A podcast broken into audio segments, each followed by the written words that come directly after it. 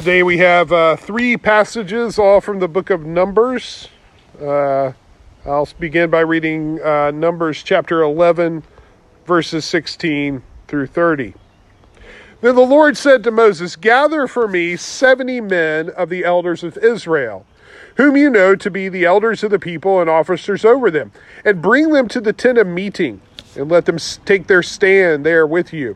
And I will come down and talk with you there, and I will take some of the spirit that is on you and put it on them. And then they shall bear the burden of the people with you, so that you may not bear it yourself alone. And say to the people, Consecrate yourself for tomorrow, and you shall eat meat. For you have wept in the hearing of the Lord, saying, Who will give us meat to eat? For it was better for us in Egypt. Therefore, the Lord your God will give you meat, and you shall eat. You should not eat just one day or two days or five days or ten days or twenty days, but a whole month, until it comes out of your nostrils and becomes loathsome to you, because you have rejected the Lord who is among you, and have wept for him before him, saying, Why did we come out of Egypt? But Moses said, The people among you whom uh, I am numbering six hundred thousand on foot, and you have said, I will give them meat that they may eat a whole month. Shall flocks and herds be slaughtered for them and be enough for them? Or shall all the fish of the sea be gathered together for them and be enough for them? And the Lord said to Moses, Is the Lord's hand shortened? Now you shall see whether my word shall come true. So Moses went out and told the people the words of the Lord, and he gathered seventy men of the elders of the people and placed them around the tent. Then the Lord God came down in a cloud and spoke to him, and took some of the spirit that was on him and put it on the seventy elders. And as soon as the spirit rested on them, they prophesied, but they did not continue doing so. Now, two men remained in the camp, one named Eldad and the other named Medad. And the Spirit rested on them. They were among those registered, but they had not gone out to the tent, and so they prophesied in the camp. And a young man ran and told Moses, Eldad and Medad are prophesying in the camp. And Joshua, the son of Nun, the assistant of Moses from his youth, said, My Lord Moses, stop them. But Moses said to him, Are you jealous for my sake? Would that all the Lord's people were prophets, that the Lord would put his spirit on them. And Moses and the elders of Israel returned to the camp. Our next passage is from uh, chapter 12. This is verses 3 through 8. Now the man Moses was very meek, more than all people who were on the face of the earth. And suddenly the Lord said to Moses and to Aaron and Miriam, Come out, you three, to the tent of meeting. And the three of them came out. And the Lord came down in a pillar of cloud and stood at the entrance of the tent, calling Aaron and Miriam. And they both came forward, and he said, Hear my words. If there is a prophet among you, I, the Lord, make known to him in a vision. I speak with him in a dream. Not so with my servant Moses. He is faithful in all my house. With him I speak mouth to mouth, clearly, and not in riddles. And behold, the form of the Lord. Why then are you not afraid to, get, to speak against my servant Moses? And our last passage is from Numbers 14 11 through 20. And the Lord said to Moses, How long will this people despise me? And how long will they not believe in me, in spite of all the signs that I have done among them? I will strike them with pestilence and disinherit them, and I will make of you a nation greater, greater and mightier than they. But Moses said to the Lord, Then the Egyptians will hear of it. For you brought uh, up this people in your might from among them. And they will tell the inhabitants of the land, They have heard that you, O Lord, are in the midst of the people. For you, O Lord, are seen face to face, and your cloud stands over them. And you go before them in a pillar of cloud by day and in a pillar of fire by night. Now, if you kill this people as one man, then the nations who have heard your fame will say, It is because the Lord was not able to bring this people into the land that he swore to them, that he has killed them in the wilderness. And now, please, let the power of the Lord be great as you have promised, saying, The Lord is slow to anger and abounding in steadfast love, forgiving iniquity and transgression, but he will by no means clear the guilty, visiting the iniquity of the fathers on the children to the third and fourth generation. Please pardon the iniquity of this people, according to the greatness of your steadfast love, as you have forgiven this people from Egypt until now. So, we are continuing our study of the role of the Holy Spirit in the Old Testament. So, just as recap over the last few weeks, we have looked at various individuals in the Bible to see the different ways the Holy Spirit has manifested its power in their lives. Uh, we have seen the Holy Spirit work through wise administration and management in Joseph's life. We have seen the Spirit work in artistic creativity in Bezalel and Aholiab. And we've also seen the Holy Spirit work in prophetic critique and compassion for others in Micah. So today, what we're going to do is look at how the Spirit works in Moses, specifically as it relates to leadership. Now, if you remember, we began our series with some foundational principles about the role of the Holy Spirit. The Holy Spirit is active in creation, bringing life, flourishing, and abundance. And it's humans who are created as God's agents or representatives to continue this task of the Holy Spirit. Uh, and that often involves empowerment by the Holy Spirit. So the Holy Spirit empowers people as God's representatives to bring about life and flourishing into the world. And we have already seen some of the different ways this empowering works. Now, empowerment is not a word I have used up until now. Yet, I think it's important that we think a little bit about power and how it relates to the Holy Spirit, specifically in leadership. It seems like we, right now, as a society, and particularly in the white evangelical church, are having a moment when we are re examining these issues. I know that in the discussion times, you probably heard me mention uh, this podcast that uh, seems to be very popular right now The Rise and Fall of Mars Hill. I know a lot of you are currently listening to it. But if you're not, if you're not a podcast geek like a lot of us here, uh, basically what this podcast is doing is detailing uh, the history of this uh, popular church in Seattle that was read by, led by a pastor named Mark Driscoll. And when I first heard about this podcast, I wasn't really that interested in it. Um, despite all the buzz it was generating, to me, it was too much like watching a car crash. I, I don't re- I'm not really that interested in taking pleasure in watching a church crash and burn, no matter how deserved or poorly a foundation it was built upon. However, that's really not the point of the podcast. I soon learned that it was more using this story to highlight a set of issues that has become pre- prevalent in American evangelicalism and has led to a shockingly high number of church failures. And one of the common features of these failures, of this trend, is a tendency for a charismatic pastor to accumulate power and then to abuse that power. That could come in all kinds of different forms, as they've noted in the podcast. But often these pastors are able to elevate themselves because they claim a special endowment given to them by the Holy Spirit. This status gives them immunity from criticism, as well as emboldens them to justify their actions despite the damage they often leave in their wake.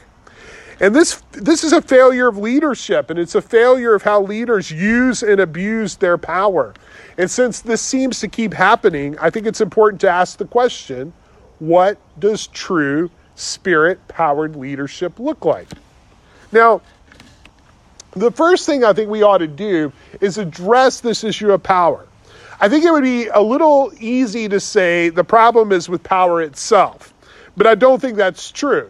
I think power does corrupt and that people are bad. And so if you give them power, uh, they will a lot of times use it to their own selfish ends. And it is therefore wise to limit the power given to any individuals to establish checks and balances. I don't disagree with that.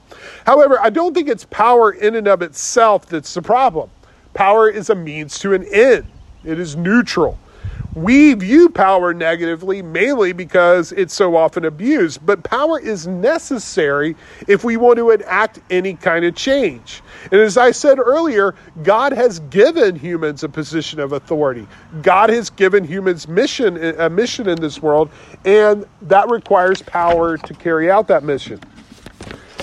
On the other hand, the Bible is replete with examples of individuals who are, we are told are endowed with the power by the Holy Spirit, and they yet they abuse that gift.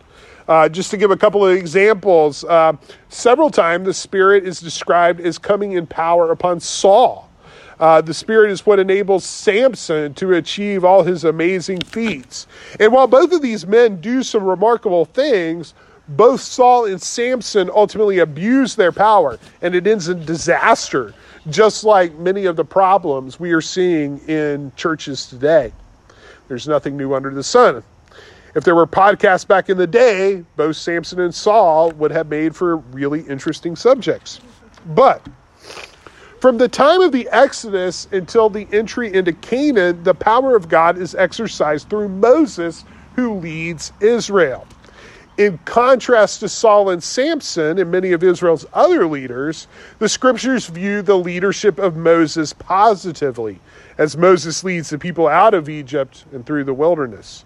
Despite the constant grumbling of the people Moses is charged with, Moses remains committed to following the direction of the Lord. God says of Moses in one of our passages in Numbers 13, He is faithful in all my house.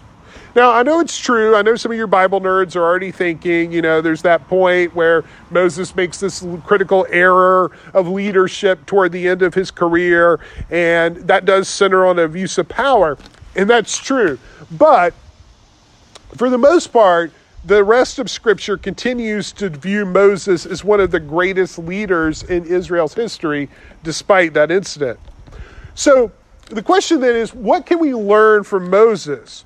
What characteristics from Moses' spirit filled leadership career result in the wise use of power as opposed to the abuses and failures of characters such as Saul or Samson?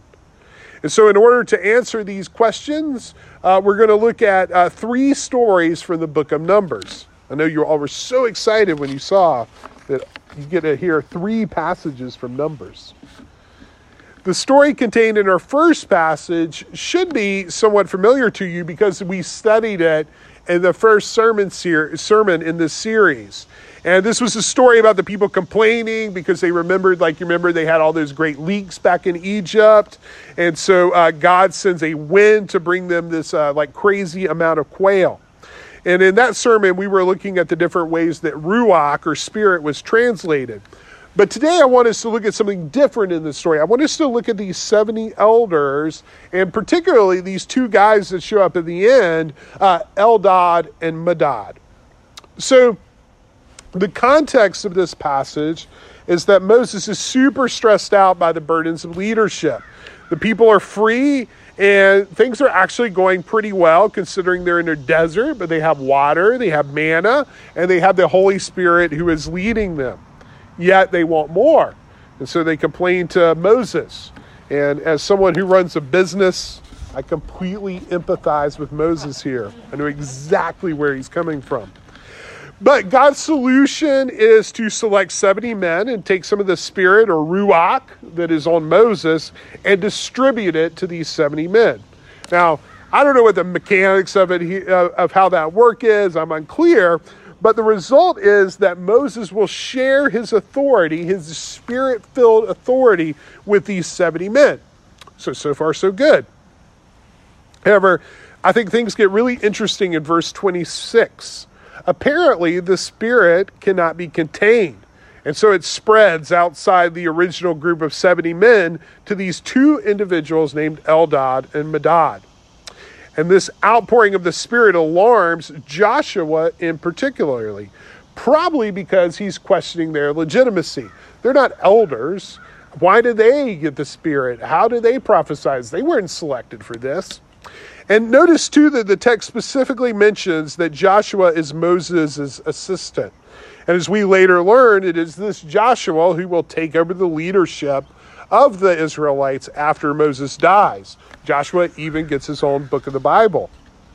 But uh, when Joshua complains to Moses, uh, Moses shuts down Joshua, asking him if he is concerned that Moses is sharing his power with these 70 elders plus these two randos. Uh, Moses' response is kind of tongue in cheek. After all, Joshua is Moses' assistant and probable successor. Any lessening, any uh, diminution of Moses' power then necessarily affects Joshua. You see what's going on here. So it may be that Moses' question is more sarcastic and is oh, is it for my sake you're concerned about? I think maybe Joshua might be for your sake. If I'm all of a sudden giving up my power, that means when you take over, you don't have as much. So Moses then goes on to imagine a world in which the Holy Spirit is not limited to just himself or even the elders. Moses longs for a world in which everyone has access to the Holy Spirit elder, non elder, leaders, a couple of rando guys like Meldad, Medad, and Eldad, men, women, everyone. That's what Moses' uh, vision is. So the point here, the conclusion we can draw from this first story about Moses is Moses has no desire to consolidate leadership in himself. Moses is not bothered at all by sharing power with the 70 elders. He's not even bothered by sharing his powers with these two random guys who show up out of nowhere. In fact, Moses longs to spread his power over as many people as possible. Moses is totally okay with God filling people with the Spirit. I mean, even says in the passage that God is taking Spirit from him and giving it to others. But Moses has no desire to monopolize the power. So, what we can learn from this first passage to, to kind of conclude here is that uh, the first principle of spirit filled leadership is that it's not jealous. Spirit filled leaders do not mind sharing their power and authority. And in fact, spirit filled leaders hope to see the Spirit at work in others, even people like Eldad and Medad, who we don't think the Spirit is supposed to work in. Uh, spirit filled leaders don't mind. Now, if we shift to the second story in Numbers 12, we read a description of Moses in verse 3. Moses was very meek more than all the people who are on the face of the earth. Now, your translation may have humble. That's another, that's a good translation too. And I always think this is a fun verse to talk about when you start thinking about, like, you know, traditionally who wrote the first five books of the Bible, right? Moses, right? So it's kind of funny here that Moses is like, now Moses, the most humble man on the face of the earth. I always think that's funny. Of course, I guess it's not bragging if it's true, but in any way, uh, we need to understand here, to understand this passage, we need to understand what is meant by meek or humble. So, of course, we can't do a sermon without a word study. And uh, yes, yes, yeah. If we're not talking about numismatics or ancient Near East agricultural practices, we've got to have word studies. So, the Hebrew word here is anav, okay? Now, we think of humble, we think of humility as kind of like an internal disposition. It's an internal quality. It's like that person has a humble attitude. Uh, however, that's not really the really true of how anav is used most of the time. Anav is usually used as a state that is inflicted upon the person from the outside.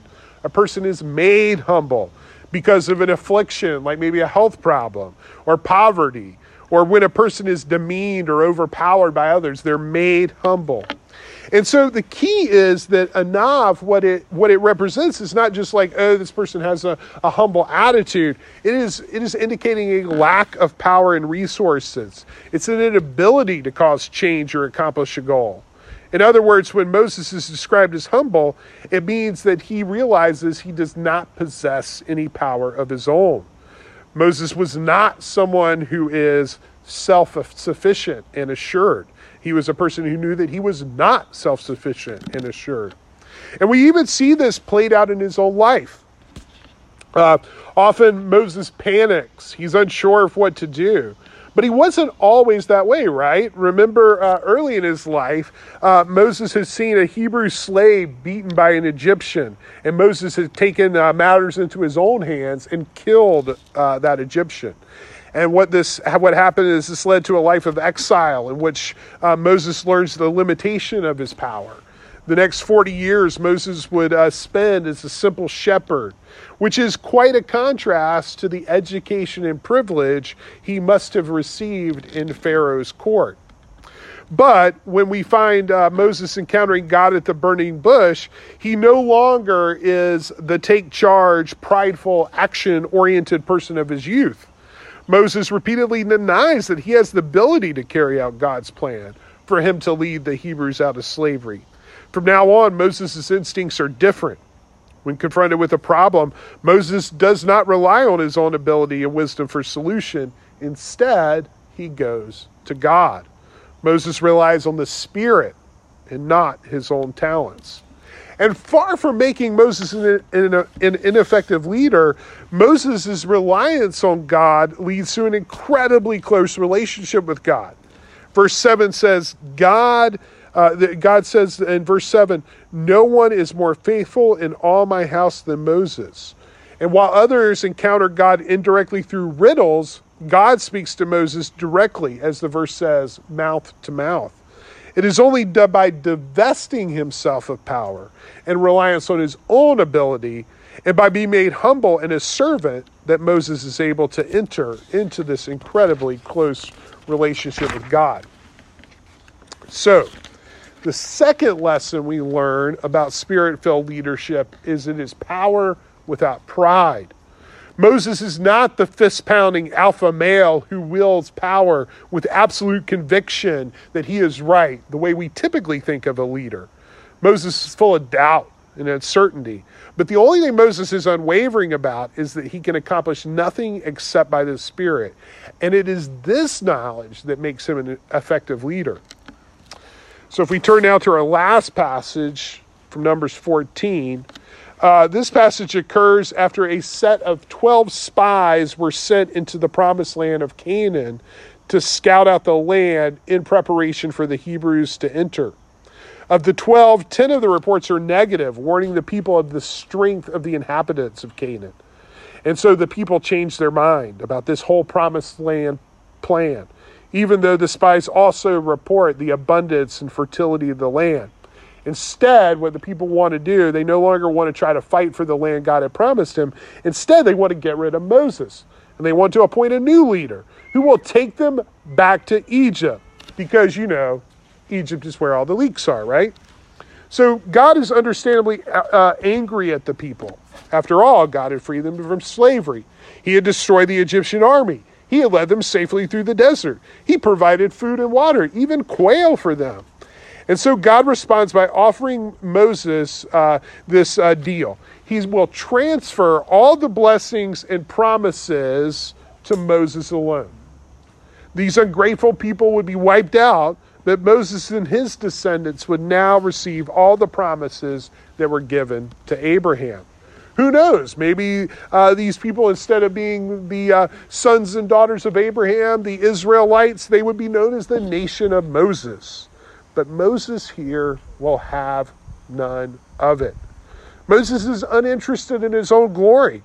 Instead, he thinks of his people, no matter how grateful and troublesome they are. Moses thinks of God's own glory rather than his own. What will the Egyptians or all the other nations think if God leads the people out of Egypt only to wipe them out? Instead, Moses wants God's power to be revealed.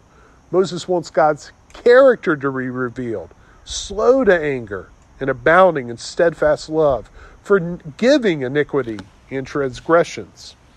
So, in this story, we learn the third lesson of the spirit filled leadership it is power without ambition uh, for oneself. Moses never once thinks of his own reputation or image. He is given an amazing offer, but must reject it because it would necessarily come at the expense of God's own glory. Spirit filled leadership then desires more than anything for the character and glory of God to be revealed, not one's own glory.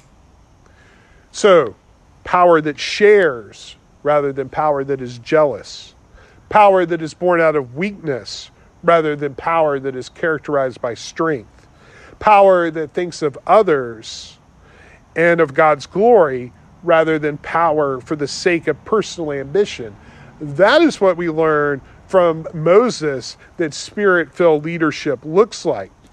Now, as we uh, read this further story uh, uh, of Moses and how he fits into the big picture of the Bible, uh, there's an interesting passage in Deuteronomy 8, 18. Deuteronomy 18 makes this promise that the Lord God will raise up a leader like Moses, but greater. And what we find out later in the story is that Jesus is that leader. And so we see that, like Moses, Jesus will exercise his power in a different way. In fact, uh, you know, just uh, something to think about maybe at lunchtime today, maybe something to discuss. Think about when Jesus goes into the wilderness and is tempted by Satan. Uh, in all of those, uh, we have an attempt by Satan to have Jesus abuse his power, facing the same kind of temptations that Moses faced in the wilderness. And just like Moses, Jesus will have none of it. Now, there is no clear contrast. I, I, just think this is just such a great story. There's no clear contact, contrast of Jesus' view of power with our common human ideas of power than the incident when James and John try to claim for themselves positions of authority in Jesus' kingdom. The story is actually recorded in three of the four Gospels. And I know I, if you've been here for a while, I've referred to this story a lot. I've probably used it in like three sermons already. And I'll probably use it again because it's so clutch in explaining how exactly power works in God's kingdom. Jesus' response to James and John and their, their, their quest for, for having power and authority is that what they want is to rule and lead like everyone else in the world. They want power for their own glory. They want power for their own ambition, and they don't want to share it. They want the positions of privilege, and they don't want anyone else to have it. But Jesus calls them out. And he says that if that is what they want, they're no better than every other petty tyrant and every other dictator and every other impressive empire that has continually enslaved and beaten Israel and every other kingdom and people since Cain slew Abel. Jesus calls them to be better than that. Jesus says, It shall not be so among you. Whoever would be first among you must be a slave, even as the Son of Man came to be served, came not to be served, but to serve, and to give his life as a ransom for many. That's what spirit filled leadership looks like in God's kingdom. Now, here's the really cool thing about this story. It'd be fine. I almost wanted to end uh, the sermon here, but I think this is just a really neat point to think about. Remember uh, earlier in our first passage that we talked about, remember how the 70 elders were, were filled with the Spirit, and Moses says, Would that all the Lord's people were prophets, that the Lord would put his Spirit on all of them. Well, it turns out that later on in the Old Testament, the prophet Joel is given a revelation of a time in which God would do exactly that, that God would pour out his spirit on all flesh. Uh, this is this is from Joel chapter 2. Your sons and your daughters shall prophesy. Your old men shall dream dreams, and your young men shall see visions. Even the male and female servants, eh, servants in those days, I will pour out my spirit. You see, Joel, what Joel understands is that the goal of God's people is for the Spirit to be no longer limited. We see this foreshadowed in this story with Madad and Eldad. The goal is a democratization of the Spirit. And a, it, it cuts across cultures, it cuts across sex, it cuts across wealth, it cuts across class. Everyone can be filled with the Spirit, and therefore everyone can have power. And what is even cooler about this story is that it does not end with Joel's uh, prediction of a distant future. No, in fact, in Acts 2, Peter sees the incredible outpouring of the Spirit at Pentecost, and he realizes that Joel's vision is being fulfilled right then. So, what does that mean for us as a church? It means that the Spirit is poured out to everyone. And the one thing we do not want to do is be Joshua and try to limit the power. Instead, we need to embrace the new world in which the Spirit is given to everyone. We need to embrace the Medads and Eldads. That is God's plan and purpose for the world to limit the Spirit to a select group of people and to invest them with greater authority and power would be a reversal. This is what the rest of the world does. This is what causes Jesus to rebuke James and John. It shall not be so among us. Instead, what we need to do is embrace this vision of a new world in which all of us are filled with the Spirit and are all given power and authority, and to fight against any who, anyone who would limit it for themselves or jealously guard their privileges, who would take pride in themselves, who would use the Spirit for their own gain and ambition rather than for the kingdom and for others. It shall not be so among us.